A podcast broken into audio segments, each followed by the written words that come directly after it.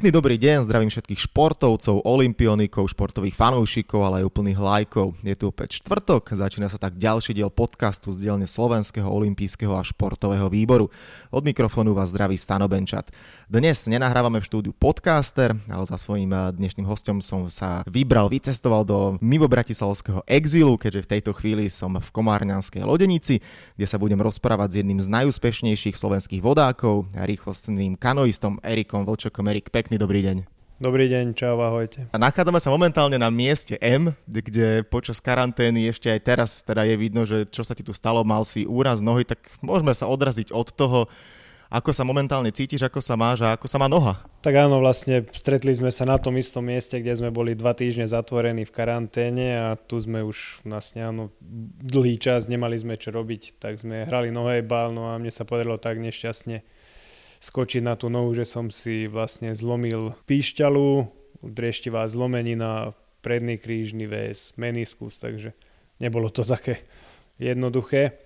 No akurát e, včera bolo vlastne dva mesiace ubehli od operácie. E, všetci hovoria, že tá noha sa dáva dobre dokopy, musím ju ešte samozrejme posilniť, lebo nemohol som ju zaťažiť 6 týždňov, takže tie svaly odišli na tej nohe. Takisto som prišiel o predný krížny väz, takže, takže musím to znova rozhýbať, je to ešte trošku stuhnuté, ale vyzerá to dobre, no tak ja dúfam, že už to nebude dlho trvať a že sa tá noha naozaj zotaví natoľko, že aspoň v tom kajaku to nebudem pociťovať. Stalo sa ti to pri nohejbale počas hrania, keď ste to boli teda viacerí zatvorení, nejaká kozačka, alebo proste si zle dopadol, alebo, alebo niekto ťa sepalil poriadne? Tak pravda je taká, že ten nohebal sme už dlho nehrali, takže neboli sme zrovna najzručnejší. No ale myslím, že nie, ani nie to bola chyba, ale to koleno som ju ja už mal proste také opotrebované, celkom pouvoľňovaný, tam bol niektorý mm, väz a podarilo sa mi naozaj na ňo tak nešťastne dopadnúť, že tá noha mi tak nešťastne prepla asi. Tie svaly tam boli v tom momente uvoľnené, ani tie väzy nedržali, no a vlastne tá stehenná kosť mi, mi vlastne rozrazila tú píšťalu a spôsobila mi teda tú vnútroklbovú zlomeninu a to už potom jedno s druhým tak navezovalo, že tu sme sa vlastne dozvedeli, že nebude tá olimpiáda a, a tak sme už robili aj také veci, čo by sme za normálnych okolností ako nerobili, aby som určite nehral nohejbal a, a futbal a podobné takéto veci, lebo samozrejme, že je to nejaké riziko takže nešiel by som do takýchto rizikových športov, ale keďže tá olympiáda sa presunula, tak aj my sme už, už uh, skúšali, teda, nie že skúšali, ale tak nejak inak sme sa teda zamerali na tú prípravu. Aký to bol vlastne celkovo pocit? Vy ste sa vrátili z amerického Newport Beach, kde si bol na príprave vrátili ste sa domov, karanténa, všetko okolo korony, aj toto keď sa stalo, nemal si možno aj strach, že ideš do nemocnice, vtedy ešte pred dvoma mesiacmi tá situácia bola úplne iná, prakticky nikto sme nič nevedeli, že takéto zranenie a ideš možno medzi nakazených ľudí, neviem, či ti to, to prebleslo hlavou. Áno, vlastne celé, celá táto situácia, celé sa to zbehlo veľmi rýchlo. My sme, keď sme ešte odišli do Ameriky na sústredenie, ešte nás ani vlastne nenapadlo, že, že sa odtiaľ vrátime tak skoro. Boli sme tam dva týždne a a naozaj sme odtiaľ museli utiecť na poslednú chvíľu, lebo nevedeli sme, že ako sa vyvinie celá tá situácia. Na poslednú chvíľu sme zháňali letenky, no a keď sme prišli domov, tak už zaviedli tú karanténu, skôr sa nám proste nepodarilo prísť domov, takže boli sme nútení prísť do tej karantény a mne sa v karanténe zlomila tá noha, takže vlastne do tohto areálu prišla sanitka, tiež na to neboli ešte vôbec pripravení. Ja som bol vlastne úplne prvý prípad v Komárne, keď niekto z karantény musel ísť do nemocnice, takže aj tam so mnou e, ten prvý deň zaobchádzali úplne tak, ako keby som bol, ako keby som bol naozaj e, pozitívny, takže maximálna opatrnosť, e, všetci boli naobliekaní okolo mňa, v nemocnici ma brali úplne inými uličkami mimo budovy a, a podobne a do úplne separátneho krídla, ktoré bolo vyhradené práve pre prípady, keby sa vyskytlo viac týchto nakazených ľudí a museli by ich nejak odizolovať, takže bol som úplne sám s jednou sestričkou zatvorený úplne mimo v jednom krídle v nemocnici, takže nebolo to nič príjemné a dokonca aj ona ma tam nechala, lebo jej pracovisko bolo úplne mimo a, a nestíhala by to. Takže prvú noc so zlomenou nohou som strávil e, úplne sám. Spravili mi tie testy, našťastie sme bol, som bol negatívny, takže potom ma už preniesli na normálne oddelenie. celkovo, ale ako to na teba vplyvalo aj tento zážitok? To je také ako by spomaly z amerického sci-fi filmu, možno aj ty si mal trochu strach, obavy? Tak ja som vedel, mm, že ten test dopadne dobre, lebo boli sme tu desiati, boli sme tu 13 dní a nikomu nič nebolo, naozaj sledovali sme jeden druhého a nikto nemal žiadne príznaky, lebo naozaj to riziko bolo obrovské. Cestovali sme, keď tá situácia nebola najlepšia vo svete a, a išli sme cez, cez dva štáty, cez dva kontinenty, dvakrát sme prestupovali Takže aj boli sme desiati, takže 10 krát väčšie riziko, že to z nás niekto dostane a potom tu v karanténe by sa to veľmi ľahko roznieslo medzi, medzi, medzi nami. To som si bol istý, že, že tú chorobu nemám, ale tak z tej nohy mi nebolo samozrejme, že do smiechu, ako bol som z toho celkom taký nešťastný, ale uh, jediné, čo som mal a čo som vedel, že budem mať, je čas. Takže keď preložili tú olympiádu, tak som vedel, že proste toto je, musím sa s tým nejak vysporiadať a, a zamerať sa teraz hlavne na to, aby som tú nohu dal dokopy čo najrychlejšie. Áno, ešte, že teda sú olympijské hry presunuté. Ako si celkovo vnímal toto rozhodnutie? Ono plus minus asi sa to už aj dalo vtedy očakávať, že keď sme videli, ako vo svete sa rušia všetky veľké akcie alebo posúvajú majstrovstva sveta v hokeji napríklad, eh, prvá veľká akcia, potom prišli futbalové nejaké, či už ligy alebo šampionát a napokon teda aj samotné olympijské hry. No keď už my sme museli teda z toho sústredenia predčasne odísť, tak už nám bolo jasné, že tá, tá situácia je zrejme neudržateľná a tú olympiádu budú musieť zrušiť, takže už sme to nejak, už sme sa na to pripravovali, už sme to tušili. Ehm, a potom vlastne sme prehodnotili celý ten rok, že, že ak sa budeme pripravovať, čo nás bude ďalej čakať, ale nikto ešte nič naisto nevedel a nevedeli sme ani, či sa vôbec usporiada tá olympiáda o ten rok, lebo naozaj málo bolo informácií. Tak bola to taká beznádej, taká, taký trošku zúfali sme boli hlavne v tej mojej situácii, lebo nie som najmladší a, a už som sa naozaj tak na to pripravoval, že to bude pre mňa tá posledná olympiáda a potom potom neviem, jak by pokračovala ďalej moja kariéra, ale už ďalšie 4 roky do tej ďalšej olympiády by som to asi pravdepodobne už, už asi nedal. Takže mm, pre mňa akurát ten jeden rok do plusu momentálne neviem, či je, či je najlepšie, ale tak teraz tou zlomenou nohou je to asi dobre.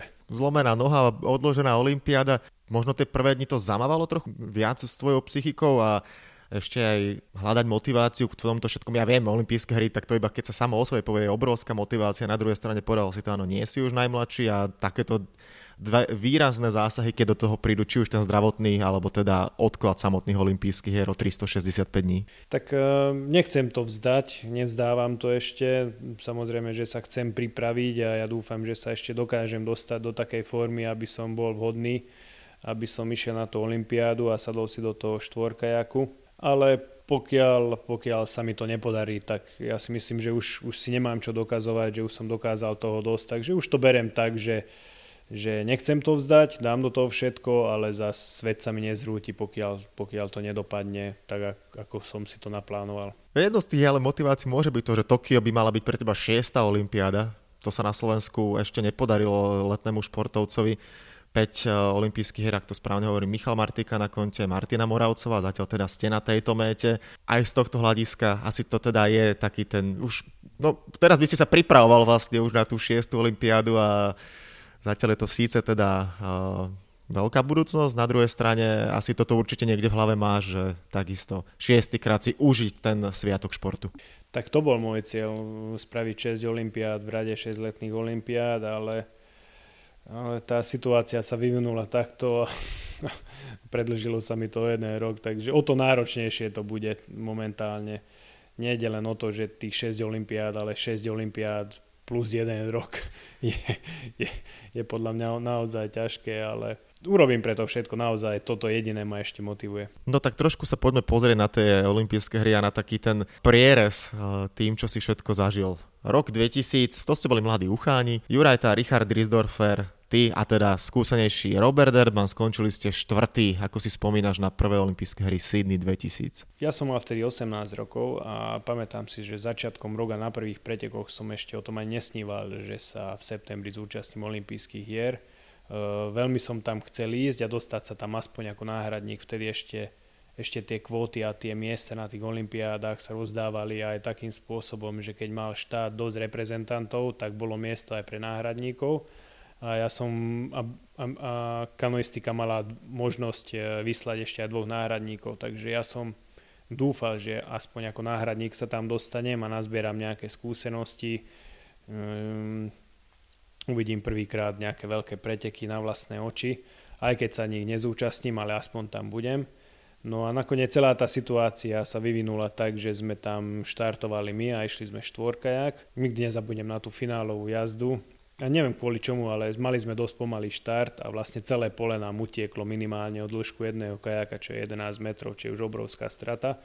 A keď som sa tak obzrel hneď po štarte, tak som nevidel okolo seba nikoho, všetci boli pred nami a povedal som si, a však máš 18 rokov, aj 9. miesto na Olympiáde je slušný výsledok a aspoň si zažil Olympiádu a do budúcna nejaké skúsenosti nabral, takže Takže vôbec som z toho nebol napríklad nervózny v tej finálovej jazde. No a ako sme sa blížili k cieľu, tak sme začali predbiehať kajaky a postupovali sme dopredu a nakoniec sme došli naozaj s polsekundovým odstupom od toho tretieho miesta a, a bol to pre nás ako naozaj fantastický výsledok. Ako naozaj, ako som spomínal, že ešte v tom marci, apríli som ani nesníval o tom, že sa dostanem na tú olympiádu a zrazu som bol v septembri 4. na tej olympiáde Takže bol to fantastický výsledok. Možno chýbalo trošku viac skúseností, trošku viac e, odvahy a sebaistoty a bola by možno z toho aj hneď na, na prvý pokus aj, aj, aj medaila, ale, ale zrejme sa to takto malo stať a niekde to bolo takto napísané, takže ja nelutujem, že sme boli, že sme boli štvrtí a že sme nezískali to tretie miesto, lebo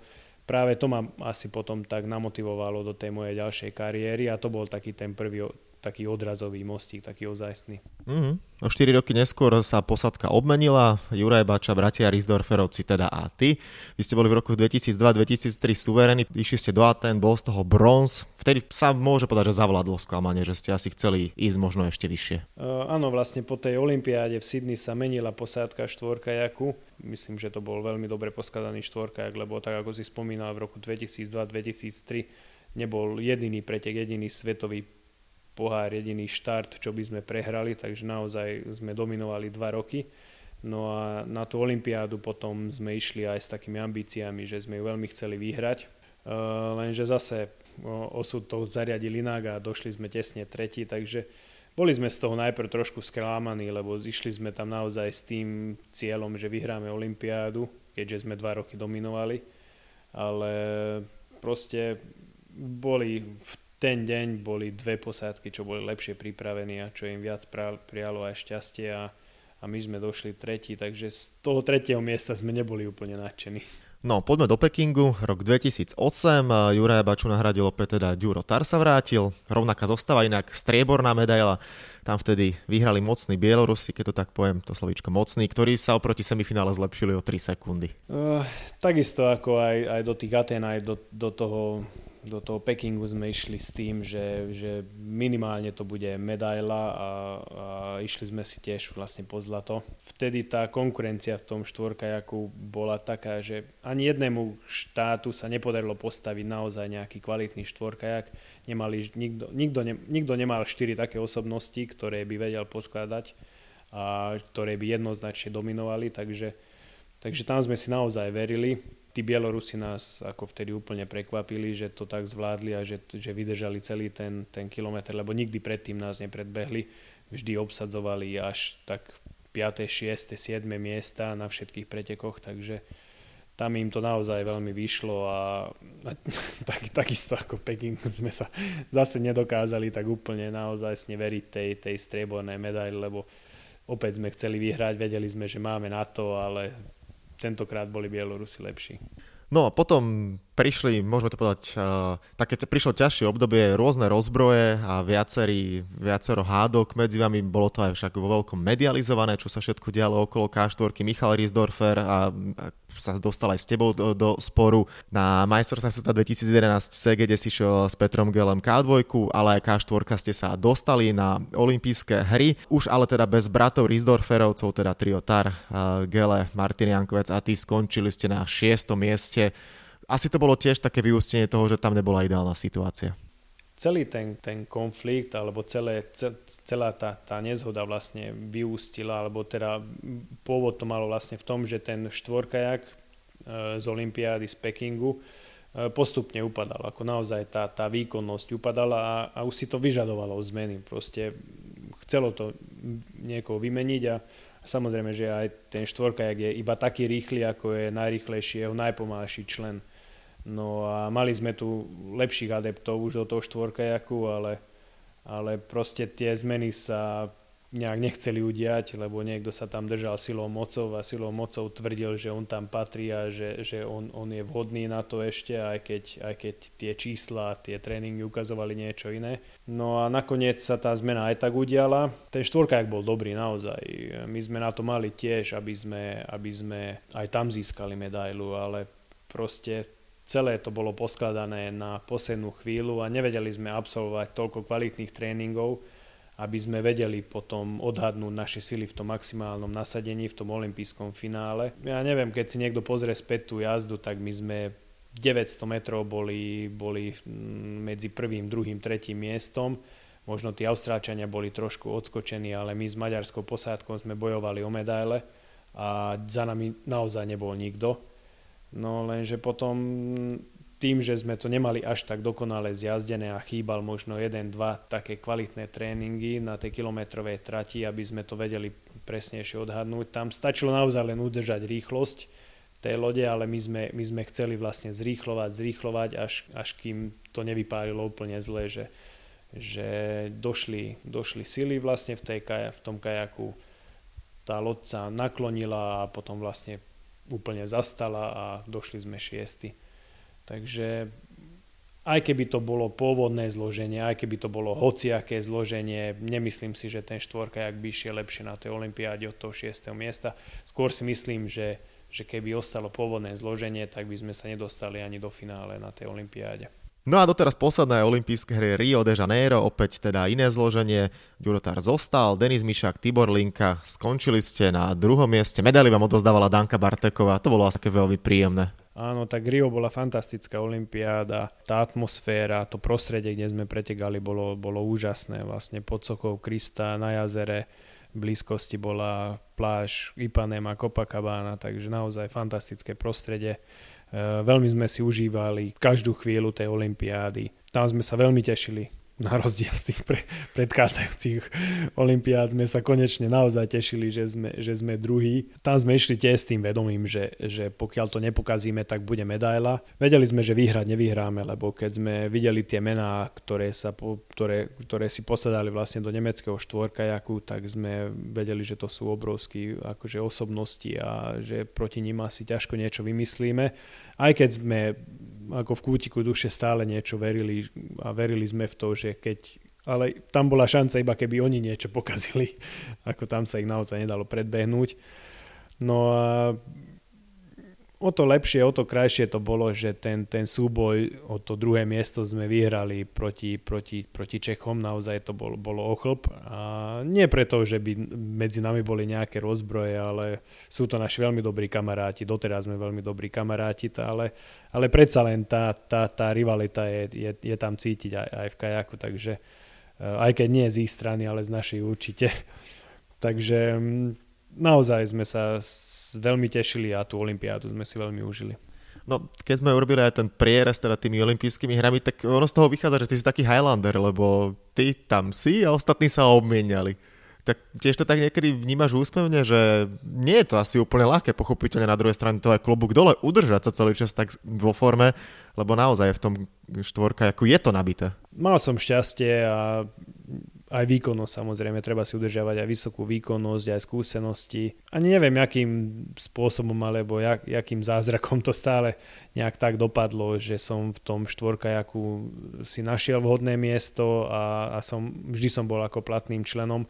Nikdy som nechcel sedieť v štvorkajaku tak, aby som tam bol len za zásluhy alebo len kvôli menu alebo len kvôli skúsenostiam. Naozaj tam treba mať aj výkonnosť, keď ten štvorkajak má ísť dobre a aj naďalej som toho názoru, že keď to má byť tak a mám si tam sadnúť, tak ja chcem, aby som mal tú výkonnosť a nesedieť tam len preto, aby som to tam nejak usmerňoval alebo dirigoval alebo kvôli skúsenostiam. Takže um, človek niekedy musí mať aj šťastie, aby to potom takto, takto dopadlo a A našťastie som nikdy nemal nejaké vážnejšie zranenie, ako toto bolo moje prvé, prvá operácia, prvá zlomenina, takže určite aj, aj, aj to prispelo k tomu, že som ešte stále tu a že ešte stále bojujem o tú moju šiestu olympiádu. No a na tej 6. olympiáde by si sa mal predstaviť eh, v tom zložení, ako ste teda teraz, alebo ako zvyk, zvykli ste sedieť v štvorkajaku Samobaláš, Čaba Zalka, Adam Botek, Ty máš 38 rokov, to sú mladí chlapci, všetko 20 Aké to je byť medzi nimi? Možno sa tak cítiš, že ako ich tatko do úvodzoviek? Nie, vôbec nie. Ako ja ten rozdiel vekový vnímam naozaj minimálne. To sú všetko, všetko sú to ako naozaj rozumní chlapci, vedia, čo majú robiť a naozaj ja rešpektujem ich, oni, oni mňa a cítim sa medzi nimi dobre, cítim sa medzi nimi mlado, takže uh, skôr by som povedal, že vďaka ním sa cítim mladší, vôbec si, vôbec si to nevšímam, že by som mal až 38 rokov. Takže oni sú práve tá motivácia, čo ma naozaj ešte drží pri tom, lebo vidím, že tu máme mladých, šikovných, nádených kajakárov a vidím, že ten štvorkajak má naozaj veľké ambície a, a že, a že ide dobre ten štvorkajak. Takže mm, Keby tu neboli tí chlapci, tak by som tu pravdepodobne už nebol ani ja, takže aj vďaka ním ešte stále mám tú motiváciu. Celkovo slovenský štvorkajak. A môžeme podať pokojne aj mesto Komárno, to sú také dva fenomény, lebo vyrastá tu množstvo veľkých hviezd slovenského športu a teraz fleku z hlavy ťažko sa možno až hovorí, že kto si tak stále udržiava tú stabilnú formu, lebo môžeme povedať, že ste kolektív. Nie je to náhoda asi, že postupne sa to doplňa, obmienia. Mnohokrát sme to videli, že na 2, na 3 roky niekto vyskočil, išiel dole. Ale tu je to, tá kontinuita je stále sa drží, vyhrávate svetové poháry alebo dá sa povedať, že stále je ten štvorka jak v absolútnej topke. Čím to je? Je tu v Komárne taký dobrý vzduch? Tak um, iste si si všimol, že je tu dosť vody, takže to je prvá podmienka. No a naozaj tu máme výborné zázemie, pekné prostredie, uh, je to populárny šport v našom meste, takže naozaj sem príde veľa ľudí, z čoho vyberať, uh, veľa deťom sa to aj zapáči a a myslím, že to je taký základ. Keď je z čoho vyberať, tak sa ľahko nájdú nejaké talenty uh, z, takého, z takej väčšej, väčšieho množstva detí a, a naozaj každý je u nás vítaný. Myslím, že v meste je to aj jeden z najlasnejších športov, lebo to členské je naozaj minimálne, čo sa tu platí na jeden rok oproti ostatným športom. Uh, každý má zabezpečený svoj vlastný kajak, vlastné pádlo, uh, dostanú aj nejaké veci na oblečenie, takže netreba do toho nejak extrémne zainvestovať. E, každý si to tu môže vyskúšať, komu sa to zapáči, tak to ostane. E, myslím, že je to fajn prostredie a, a tie deti sem neprídu hneď s tým, že chcú byť ako majstri sveta, ale myslím, že tu majú aj dobrých vzorov ako nás a vidia, že sa to dá dá zvládnuť, a, a, ale samozrejme, že nie z každého, nie každý to dotiahne tak ďaleko, ale ten, ten šport dá tým deťom naozaj veľa a, a ja som rád, že stále každý rok prídu, príde množstvo nových detí, čo si to vyskúša.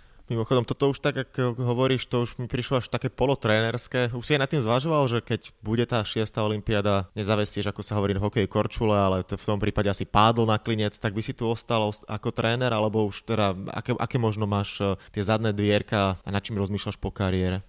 Tak ja by som veľmi rád ostal pri športe, netvrdím, že by som bol rád trénerom, ale rád by som zúžitkoval tie moje skúsenosti a tie moje kontakty, čo som počas mojej kariéry nadobudol a vlastne po celom svete naozaj sa veľmi ľahko viem zorientovať, takže rád by som pomohol kanoistike, aby, aby ďalej dosahovala nejaké pekné výsledky a aby tu vyrastali nejakí úspešní reprezentanti a športovci, takže uh, určite by som rád ostal pri športe.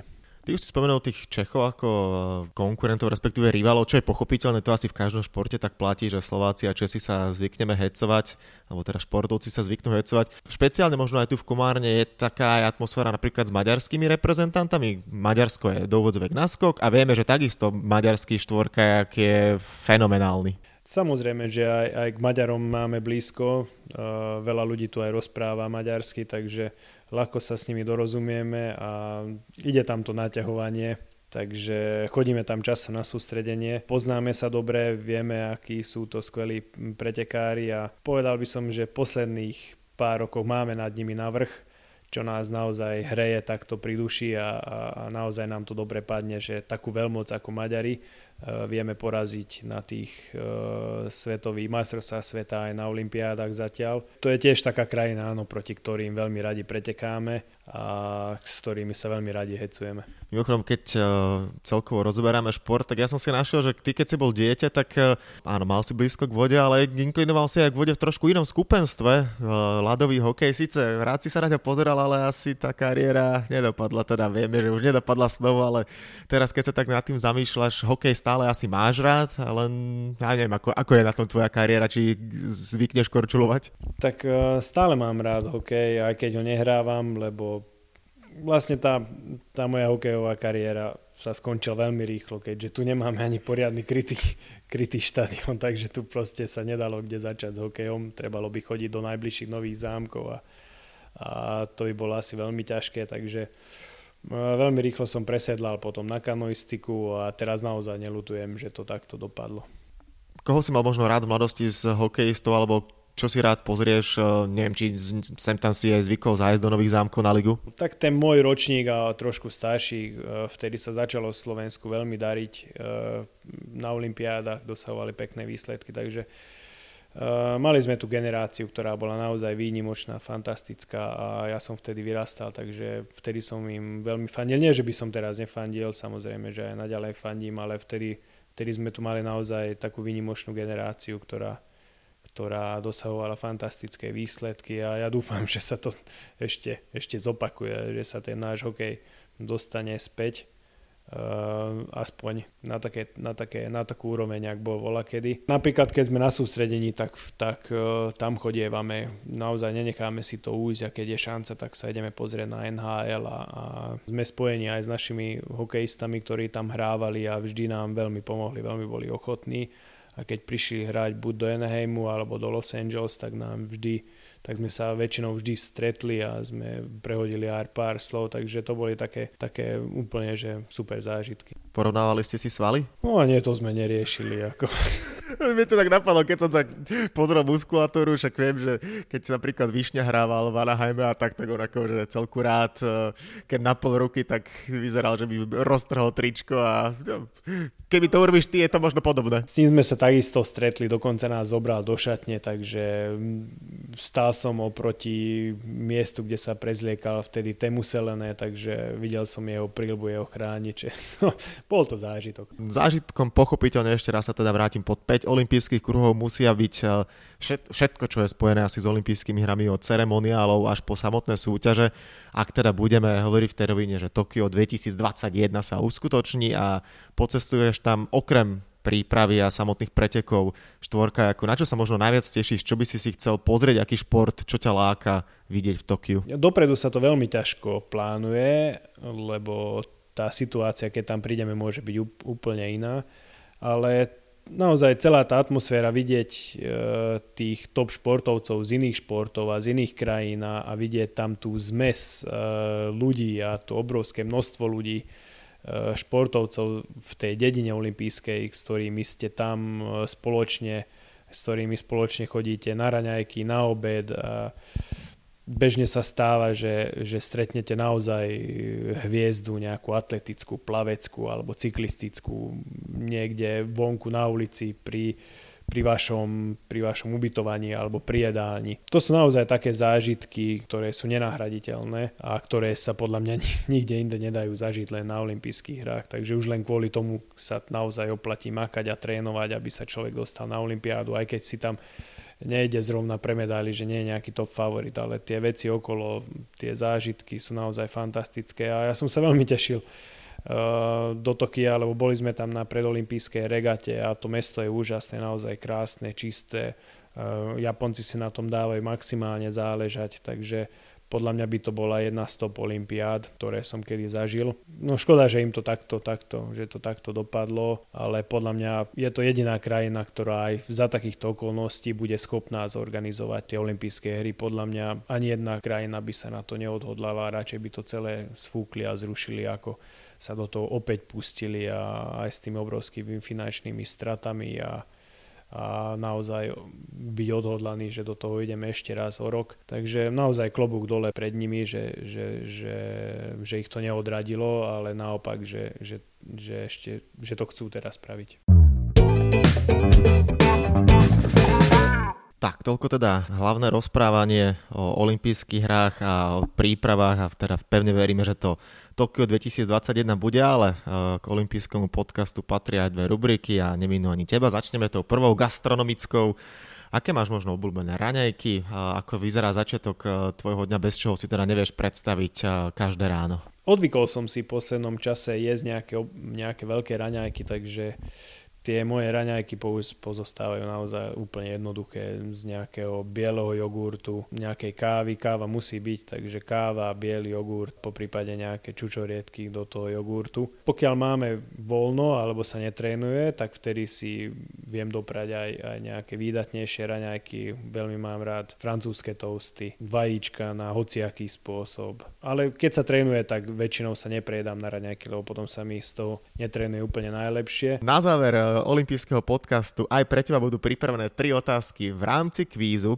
Ako som už teda povedal, ty si taký slovenský olimpijský Highlander, ale nebol si teda na olympijských hrách v Atlante 1996, to si bol ešte teda príliš mladý, ale predpokladám, že si ich sledoval. A moja otázka znie, vieš, koľko medailí a kto ich získal na olympijských hrách v Atlante pre Slovensko? Tak viem, že Michal Martikán určite vyhrá zlatú medailu, Uh, Jozef Gönci mal prvú medailu bronzovú, vlastne to bola úplne prvá medaila a Slavomír Kňazovický striebornú medailu. Presne tak, tieto tri medaily sme tam získali. Super, môžeme prejsť na druhú otázku. Len raz v histórii olympijských hier sa stalo, že v jeden rok sa konali letné aj zimné olympijské hry v jednej a tej istej krajine. Vieš kedy a kde? V jeden rok v tej istej krajine. Uh-huh. Že by Berlíne. Áno, Berlín bola letná a zimná. Čo, čo majú oni? Garmisch-Partenkirchen. Tak, to je správna odpoveď. Takže v 36. jediný krát sa stalo, že v jednej krajine počas jedného roku v Hitlerovom Nemecku vtedy, áno, boli zimné olympijské aj letné olympijské hry naraz, teda v Berlíne a Garmisch-Partenkirchene v priebehu pár mesiacov. No dobre vedia, to si zapamätám. No a poďme na tretiu otázku. Tá vždy býva spojená s Japonskom. Niekedy ju dávam so športom, niekedy aj mimo. Teraz to bude teda trošku mimo športová, hoci mimo športová, dá sa to tak trochu poňať. Pretože sa ťa spýtam, ktorá z týchto automobiliek nie je japonská? Takže bude to Toyota, Daihatsu, Nissan alebo Hyundai.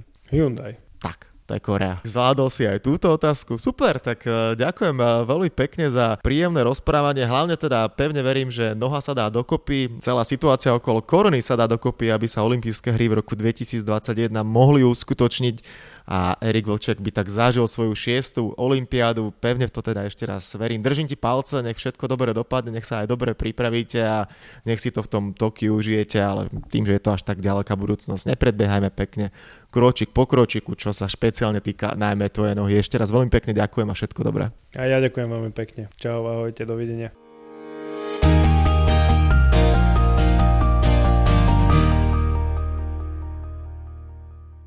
Tak, a to je na tentokrát všetko. Dúfam, že sa vám náš podcast páčil.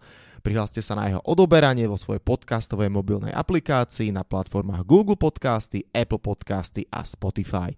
Podcast môžete podporiť tým, že ho odporúčite niekomu z okolia alebo náš podcast ohodnotíte na Apple Podcastoch, veľmi nám to pomôže. Všetky olympijské podcasty nájdete na stránke www.olympic.sk lomka podcasty. Svoje postrehy, názory na aktuálny podcast mi pokojne napíšte na môj mail stanobencat.gmail.com Rovnako tak mi môžete napísať tipy, s kým alebo na akú tému by ste chceli počuť podcast v budúcnosti. Volám sa Stanislav Benčat a budem sa tešiť na vás pri ďalšom dieli.